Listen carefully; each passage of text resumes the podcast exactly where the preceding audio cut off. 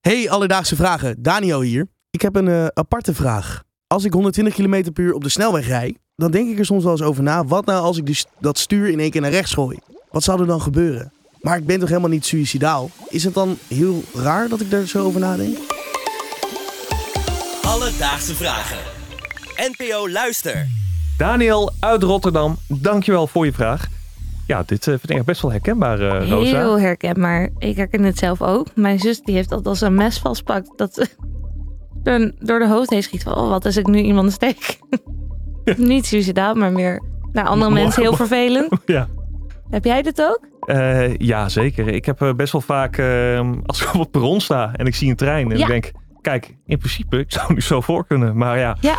dat doe je niet. Het zijn gewoon van die hartstikke rare gedachten. Ja. Waarom je... Ik weet ook niet waarom ze hebben. Ik vind het een hele goede vraag van Hele Daniel. goede vraag. En iemand die ons met dit onderwerp verder kan helpen is psychiater Menno Oosterhof. Hij is psychiater en expert op het gebied van dwangstoornissen. Hij heeft er bijvoorbeeld zelf ook vaak last van en is daar heel openhartig over. Oh, hij vertelt goed. daar ook heel vaak over. En hij kon ons ook uitleggen waarom Daniel, jij Rosa en ik soms van die ontzettend rare gedachten hebben. Die ehm, meneer die dat, die gedachte beschrijft van dat je het stuur zo plotseling om kunt gooien, die, die, die beschrijft inderdaad, dat noemen we een intrusie. Een intrusie is een gedachte die, die binnendringt dat, en, en die zich aan je opdringt. En die gaan juist altijd over dingen die je per se niet wil. Ik noem het ook wel nare voorstellingen. En het is eigenlijk meer een soort waarschuwing van, oeh, stel je voor dat je het stuur om zou gooien. Dat je juist die dingen gaat denken die je per se niet wilt. En dat kan ook dus bijvoorbeeld de gedachte zijn van eh, dat je iemand voor de trein duwt. Of dat je je handen, eh, je vingers in stopcontact doet. Of als je ziet dat je je voorstelt dat je je doorheen haalt. Juist al die dingen die weerzin ophopen. Alleen mensen gaan dan denken, waarom denk ik dit? En zou ik dat dan toch ergens willen? Is het een verborgen wens? En nou ja, maar het zijn dus geen wensen. Het zijn juist waarschuwingen van dingen die je per se niet wilt. Kijk, dit doet mij goed. Ja, Dit stelt mij gerust. Nou, dat is hartstikke mooi. Wat Menno dus zegt, het is dus een soort onbewuste waarschuwingsreactie voor iets wat je absoluut niet wil.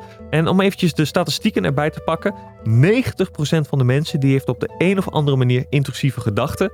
En bij een veel kleiner deel is het zo erg dat psychische hulp geadviseerd wordt. Het gaat dan namelijk om de 1 op 200 tot 1 op 400 mensen. Dus het komt bij heel veel mensen voor, maar bij een klein gedeelte leidt het slechts tot problemen. Het is trouwens wel zo dat dit absoluut geen nieuw verschijnsel is.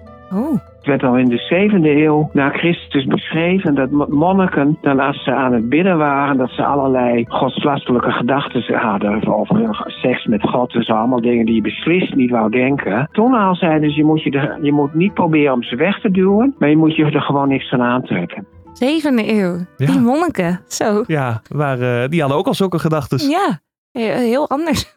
Anders dan we ze herinneren. Alledaagse vragen. Nou, vroeger werd dus geadviseerd om je er niets van aan te trekken, dat je ze gewoon maar moest laten gaan. Maar ja, wat als je wel zelf die gedachte hebt en je wilt ervan afkomen omdat je echt dwars zit? Nou, dat heb ik aan Menno voorgelegd en hij zei er het volgende over. Nou, ja, je moet er niet van af willen komen. Want dat, hoe meer je er tegenin gaat, de- hoe, hoe meer last je ervan krijgt. Je moet, ik, ik zeg altijd niet hechten, niet vechten. Je moet er geen waarde aan hechten. En je moet er ook niet, niet tegen vechten van eh, zeggen, ja, maar dat, eh, zou ik dat dan misschien toch willen en bewijzen gaan zoeken. Maar gewoon, het, eigenlijk moeten ze door je heen flitsen. Het ene oor in, het andere uit. En op het moment dat je gaat verkrampen, ja, dan, dan blijf je er juist aan, aan denken. Hè? Als ik tegen jou, dat is een bekend fenomeen, dat als je tegen mensen zegt, je moet niet aan roze olifanten denken de komende minuut. Nou, normaal denk je nooit aan roze olifanten. Maar als het niet mag, dan, dan, dan word je er juist naartoe getrokken. Niet hechten, maar vechten. Eh, ook niet. Nee, nee Rosa, niet hechten, niet vechten. Het mag er zijn. Nog even een kanttekening trouwens. Eh, we hebben het in dit geval over lichte klachten. Mocht het echt je leven overnemen, dan is het altijd goed om met de huisarts of een psycholoog te gaan praten. Dus, Daniel, vandaag zochten we uit waarom je soms nare of gekke dingen denkt, zoals je auto in de vangrail rijden. Nou, deze gedachten heten intrusieve gedachten en zijn eigenlijk een waarschuwingssysteem van je lichaam. Ze geven aan dat je iets juist niet wilt, ook al lijkt het soms alsof je iets wel wilt doen. En bovendien, zo gek zijn die gedachten nog niet, want 90% van de mensen heeft er wel eens last van. Heb jij ook een vraag? Stuur ons dan een berichtje op Instagram. Dat kan naar Alledaagse Vragen. Of stuur een mailtje naar alledaagsvragen.bnnvara.nl en dan zoek ik het voor je uit. En eh, Rosa, om deze aflevering even af te sluiten. Het was jouw laatste keer eh, hier eventjes. Ja, het was geen intrusie.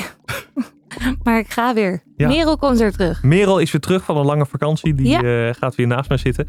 Eh, in ieder geval heel erg bedankt voor eh, Nou, jij bedankt. Ik vond het heel erg leuk. hartstikke fijn. We horen je ongetwijfeld nog een keer. Ik hoop het. Tot snel dan weer. Alledaagse vragen. NPO Luister. BNN Vara.